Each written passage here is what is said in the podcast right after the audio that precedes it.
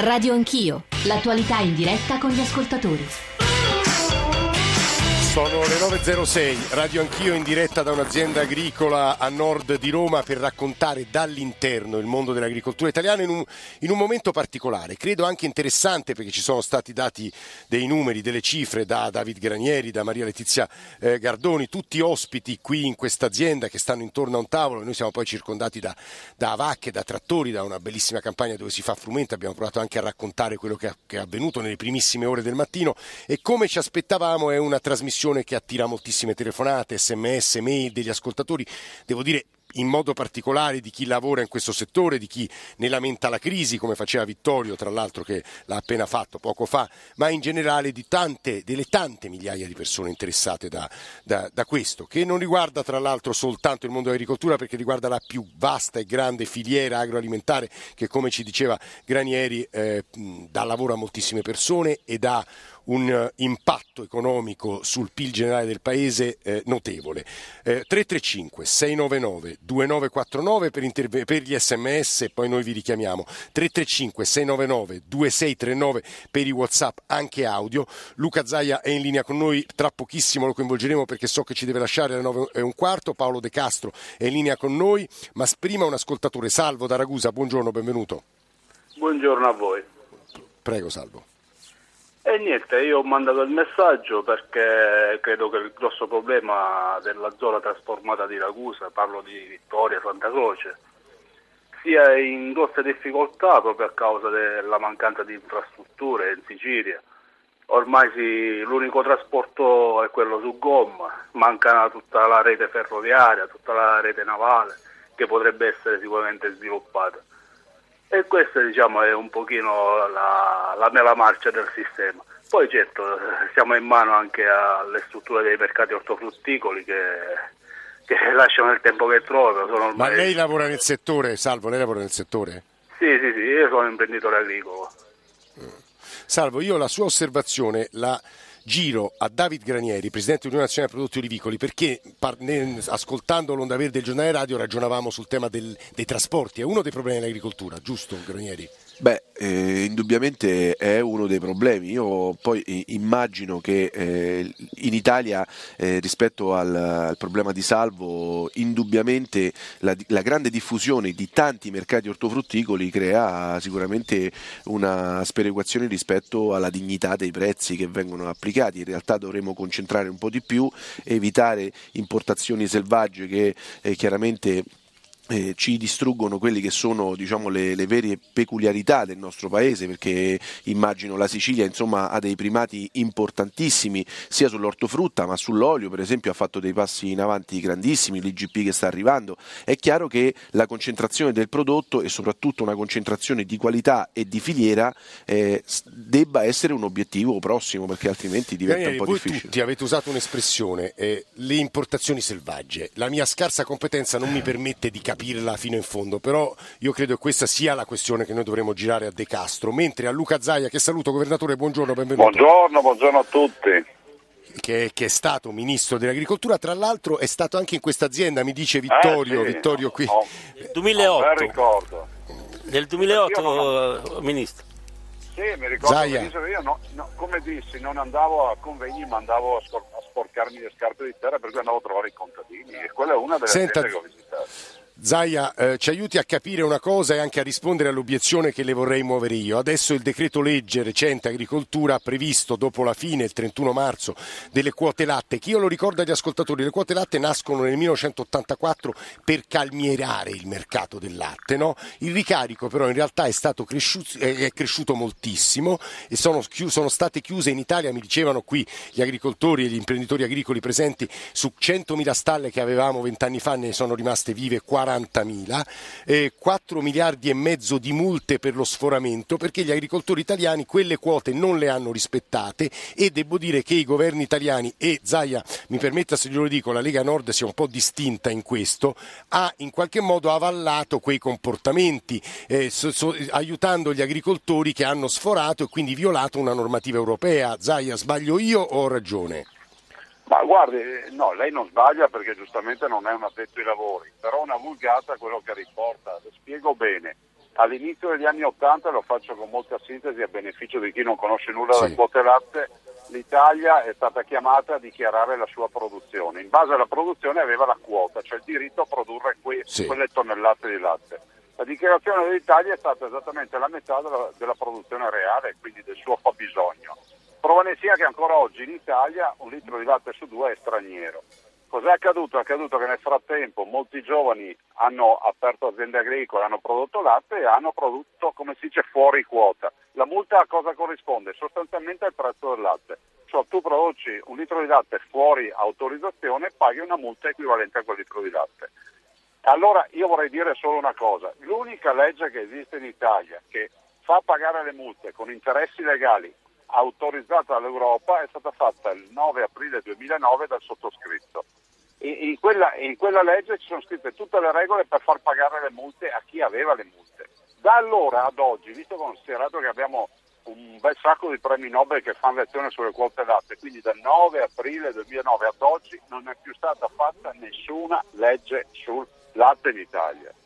Dico anche, Senta, oltre alla legge, dico anche, guardi, concludo, che oltre alla Sì. legge ho dato incarico al nucleo dei carabinieri contro le frodi comunitarie, quindi non ai miei amici e del bar, ma al nucleo dei carabinieri, il quale ha fatto una relazione eh, in questa indagine inviata a tutte le procure dicendo che secondo loro i numeri del latte in Italia sono sbagliati e quindi di conseguenza l'Italia paga multe per dati sbagliati. Quello, que- Mm. Zaia, le rivolgo l'ultima, l'ultima domanda e poi vado da Paolo De Castro. Il decreto legge del governo prevede, se non sbaglio, una rateizzazione in tre anni senza interessi per le, ultime, per le multe dell'ultima campagna latte, 30 milioni se non sbaglio di euro. La condivide, contesta, eh, che, che pe- che ne pensa di questa norma? Ma guardi, se dovessi ragionare come gli esponenti del governo dovrei dire che è una porcheria. Eh, dico solo che la mia legge che ho fatto nel 2009 prevede interessi legali autorizzata dall'Europa eh, ed era una legge che diceva se vi mettete in regola non avete più problemi e pagate rateizzando con interessi legali, sottolineo, non senza interessi e rientrate nella legalità, altrimenti vanno, va- ci saranno i provvedimenti, le, le- le esecuzioni immobiliari. Questo è quello che ha fatto un, un ministro della Lega, Lega che viene accusato come la realtà che, che ha difeso le quote latte. Noi invece difendiamo il diritto a produrre perché in questo paese i cittadini debbono sapere che un litro di latte su due viene ancora dall'estero. Questo, questo è il dato forse più significativo che, ad esempio, a me che non lo conoscevo eh, ha fatto sobbalzare. Sto per andare a Paolo De Castro, eh, Vittorio Colognesi, uno dei titolari quest- dell'azienda nella quale ci troviamo e dalla quale stiamo trasmettendo stamane. Che pensa delle cose che ha detto Zaia? No, è, è giusto. è- Voi avete sforato in passato? No, no, no, Come noi avete mai- fatto a non sforare?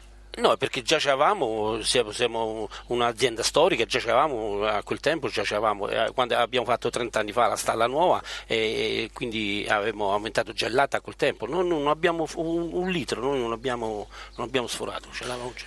Paolo De Castro, Presidente della Commissione Agricoltura e Sviluppo Rurale del Parlamento Europeo, Partito Democratico, ha appena pubblicato per Donzelli Corsa alla Terra, cibo e agricoltura nell'era della nuova scarsità. Professore, benvenuto, buongiorno.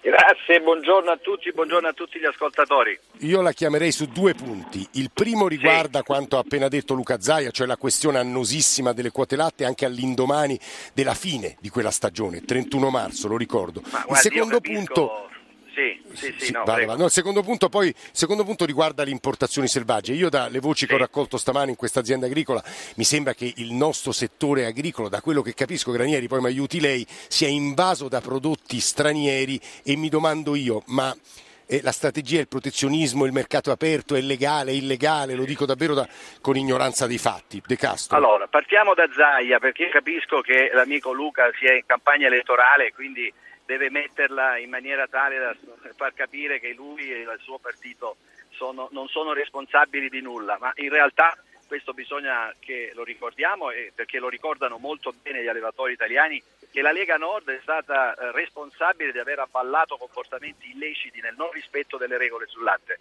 E non lo dico io, lo dicono i tribunali e lo dicono i tanti leghisti a partire da quel Giovanni Robusti, esponente della Lega Nord, che, che- che, insomma è stato più volte in, in galera, quindi voglio dire, stiamo parlando di- della storia che ha caratterizzato uno dei più grandi eh, diciamo, eh, illeciti dell'agricoltura italiana, non rispettare le regole facendo pagare tutti, quando invece dovevano pagare solo quelli che le regole non hanno rispettate. Circa poi eh, il modo in cui è intervenuto, ecco io adesso non voglio entrare in polemica, ma certamente lascia molto a desiderare l'aver coperto eh, diciamo, una parte di allevatori perché voglio ricordarlo, la stragrande maggioranza le regole le ha rispettate, ha, le, eh, ha pagato le multe se ha sforato, sono entrati nel, nel, piano di rateizzazione che lo introdusse Alemanno, quindi lo fece ben prima di sì, Zaia, io lo portai avanti. e quindi diciamo, non, non, non, non, vedo, non vedo grandi, grandi diciamo così, motivi di essere orgogliosi di una, di, di una, componente che ha veramente creato difficoltà al settore. Detto ciò, adesso le quote sono finite, il governo si sta rimboccando le maniche, con questo decreto legge cercherà di dare una mano a quei 35.000 allevatori onesti che lavorano e che vogliono andare avanti e quindi su questo si sta lavorando. Naturalmente eh, ci sono anche provvedimenti che vanno nel senso dell'organizzazione dell'offerta, l'annoso problema dell'interprofessione, quindi ci sono passi avanti in una direzione che guarda al mercato e alla capacità di essere competitivi perché questo è quello che conta. De Castro ci aiuti invece sul tema delle importazioni sul selvagge. tema delle importazioni, no, innanzitutto noi dobbiamo ricordare che siamo un paese all'interno dell'Unione Europea, quindi siamo uno dei 28 paesi europei, siamo un paese grande esportatore. Non dimentichiamolo mai perché si, foca, si focalizza sulle importazioni dimenticando che l'Italia fa quasi 35 miliardi di euro di esportazioni e quelle esportazioni sono caratterizzate proprio dai nostri prodotti lattiero-caseari perché uno dei grandi settori di esportazione è i formaggi sono i nostri grana padano, parmigiano reggiano, asiago, montasio, gorgonzola, esportiamo più del 40%. Scusi se le interrompo De Castro, mi diceva poco fa Granieri che è qui con me, insomma, in questa azienda agricola dalla quale stiamo trasmettendo, sì. del Presidente dell'Unione Nazionale Prodotti Olivicoli, che dalla Lituania ad esempio arriva molto Granieri, ma aiuti lei, arriva il latte a bassissimo costo. Eh, sta entrando latte spot a 26 centesimi. Ma che significa questo? La, lo spiega agli ascoltatori. Lo spiego agli ascoltatori, praticamente eh, chiaramente le, le condizioni eh, attuali di mercato determinano la possibilità libera di, di importare eh, quanto prodotto serve all'industria in questo momento. Eh, e quindi il mercato viene, si tara sul prezzo più basso dell'Europa, tanto è che le multinazionali stanno tentando di far firmare ai nostri agricoltori dei contratti che sono indicizzati non sui costi di produzione italiani, eh, quindi con dei fattori di produzione sicuramente diversi, ah, ma in realtà con quelli lituani. Con quelli lituani esatto. Daniele Cognesi, questo per voi è il titolare dell'azienda. De Castro, l'ultima cosa, Daniele Cognesi che è il titolare dell'azienda sì. e per voi questa è una mazzata. No, ma voglio dire, qual è, qual è... siamo su due livelli completamente diversi, è come se io volessi comprarmi la Ferrari, però dici te lo pago come le, la 500 che facciamo in Polonia. Che, che, di cosa parliamo? De Castro, eccoci. Eh. No, ma Ci voglio sente. capire il ragionamento che, che, si sta facendo. È chiaro eh, che siamo in un mercato, se noi vogliamo esportare dobbiamo importare, voglio dire, qual è il ragionamento? Dobbiamo chiudere le importazioni, però dobbiamo continuare a esportare, cioè qual è la soluzione? Che significa questo discorso delle importazioni? È ovvio che noi dobbiamo essere all'interno di un mercato e cercare di essere più forti, più competitivi e noi lo siamo perché i nostri formaggi escono, vanno, raggiungono mercati anche lontani, l'Italia è più competitiva di tanti altri paesi europei. Questo non significa che noi dobbiamo alzare delle barriere barriere, siamo all'interno dell'Europa e quindi le regole sul commercio le fa l'Europa e noi dobbiamo in qualche Credo sia caduto De Castro. Io ne approfitto per salutare Andrea Olivero, Vice Ministro delle Politiche Agricole. Buongiorno Vice Ministro, che credo abbia ascoltato la nostra conversazione. E allora due, sì. due ascoltatori in linea, Saverio che credo che allevi conigli e Marco che ha un pascolo in Piemonte. Saverio, buongiorno. Buongiorno, buongiorno, grazie che per ci la dice? Dunque, ehm, salutiamo il Vice Ministro che conosce bene eh, la situazione sì. del nostro comparto. Sono, Lei dove sta? Eh, dove sta? Allora, io sono in Basilicata, un, sì. ho un allevamento di conigli in Basilicata e sono diciamo, questa associazione nazionale di allevatori che si chiama ANLAC. Eh, eh di cui rappresento l'organizzazione. Abbiamo, sì. diciamo, questo è uno dei pochi settori nella zootecnia italiana che è stata investita da una quantità di ehm, attenzione politica, sia parlamentare eh. che governativa, forse come in nessun altro settore zootecnico. Però il bilancio, diciamo che ehm, oggi siamo in grado di poter fare è che eh, nonostante ci sia la politica i risultati sono magri. Le aziende eh, sono praticamente al collasso. Eh, il 50% perché? Delle... Me lo dica in 20 secondi, Saverio, perché sono al collasso le aziende? sono al collasso perché intanto eh, gli impegni e le misure che il governo aveva adottato con un piano di settore ad hoc non sono state implementate e tra queste l'etichettatura obbligatoria dell'origine. Siamo l'unico settore in Europa, pur essendo i maggiori consumatori europei di carni cunicole, a non avere eh, l'etichettatura mh, d'origine. Guardi Saverio, se capisco bene, ma ora mi aiutano Ranieri, e Olivero e gli altri ospiti. E, e Marco, eh, buongiorno dal Piemonte, buongiorno anche a lei. Buongiorno. Lei invece che coltiva? No, io non, io non ho un pascolo, in realtà mi occupo di agricoltura di montagna Ah. per l'associazione di, di cui sono vicepresidente, l'UNCEM, l'Unione Ah. dei Comuni Montani e l'agricoltura di montagna, ci tenevo a sottolineare, ha delle caratteristiche molto diverse da quella di pianura e, e- parlavate del prezzo del latte, ci sono imprese ancora oggi in montagna che garantiscono un'altissima qualità e raggiungono un prezzo di 41 centesimi al litro. Sono imprese virtuose che con 40-50 capi tengono, vivo, tengono vivo un intero sistema a vantaggio di tutto il territorio che sta ovviamente a valle, con un presidio territoriale importantissimo. Il vice ministro Olivero eh, sta facendo un grosso lavoro su questo tema. Tenete anche presente che sull'area alpina uno dei più grandi problemi che ha l'agricoltura oggi, appunto nell'area montana, è quella della speculazione sull'affitto degli alpeggi, del disaccoppiamento dei titoli, della frammentazione fondiaria. Ecco perché come UNCEM ci stiamo impegnando col vice ministro Olivero nel chiedere specifiche norme che tutelino l'agricoltura di montagna. E credo che Olivero sia con noi e tuttavia prima di andare da Olivero e Zaia per chiudere anche in replica quello che ha detto De Castro, volevo domandare velocissimamente se ci riesce a Maria Letizia Gardoni, a David Granieri, tornare su quello che mi pare il nodo, anche da quello che scrivono gli ascoltatori mi pare emerga come il nodo. Etichettatura, importazioni selvagge, noi siamo in un mercato europeo o no? Perché questo mi sembra il punto, protezionismo o apertura? Ma noi non stiamo parlando di protezionismo, noi stiamo semplicemente parlando di eticità, di correttezza e di trasparenza. Quando De Castro faceva giustamente riferimento ad un export dell'agroalimentare italiano che esiste, eh, che, è, che si aggira sulle cifre tra i 30 e i 35 miliardi, però ci dimentichiamo che c'è una contraffazione che ne vale il doppio e questa contraffazione è appunto permessa da una mancanza di etichette e di trasparenza. Questi prodotti falsi made in Italy che arrivano sulle tavole italiane ma che sembrano made in Italy Quello perché è una richiamano truffa, i nostri... diciamo, quella è una Quella è una truffa, no? però Eh. se i cittadini italiani non hanno la possibilità di informarsi liberamente, questi Che vuol dire prodotti non hanno la possibilità non hanno possibilità perché non c'è una tracciabilità del prodotto, non c'è un'etichettatura, non c'è una trasparenza. Noi Granieri, abbiamo è vero questo? Noi siamo dei grandi esportatori, ma siamo anche dei grandi consumatori. Il mercato italiano è un mercato che fa gola a Eh. tantissimi, è verissimo. L'unica soluzione, De Castro dice bene, non dobbiamo alzare ba- barriere, ma l'unica soluzione è l'origine, valorizzare le nostre origini non solo delle materie prime, prime, ma anche dei trasformati, perché è vero che tutti quei formaggi che vengono esportati vengono esportati creando un valore così importante, ma non è detto che dentro ci sia materia prima Eh, questo è italiana. molto interessante. Andrea Olivero ha sentito tutto, vice ministro delle politiche agricole?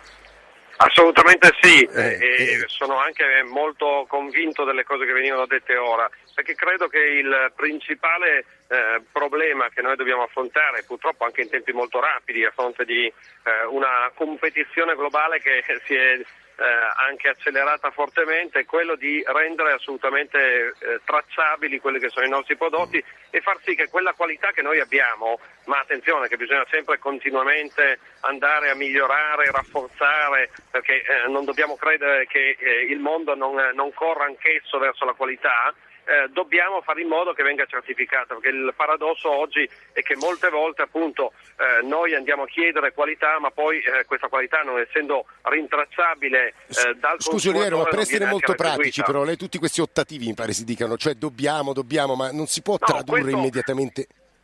Sì, si può tradurre, ma con eh, tutta una serie di, di problemi che quotidianamente eh, noi dobbiamo affrontare, per eh, almeno tre motivi. Il primo è che ci sono normative eh, non soltanto nazionali ma internazionali, quindi sia quelle europee sia extraeuropee. Sì. Prima si parlava di Italian Sounding, eh, c'è un problema per il prodotto eh, che arriva marchiato italiano in Italia, ma il problema maggiore è in giro per il mondo e noi in gran parte dei paesi del mondo ad oggi non abbiamo tutele legali, per cui dobbiamo fare accordi e le garantisco non è facilissimo. Secondo elemento, eh, far sì che eh, si riesca obiettivamente settore per settore a individuare il livello eh, di qualità. Le certificazioni, la garanzia appunto della qualità dei prodotti eh, e quindi poi la, se- la logica, la prospettiva dell'andare a certificarli eh, comporta oneri, comporta fatiche, lo stiamo vedendo sullo straordinario lavoro fatto eh, sulle DOP le IGP, cioè tutta quella parte della produzione italiana che eh, è oggi con denominazione certificata.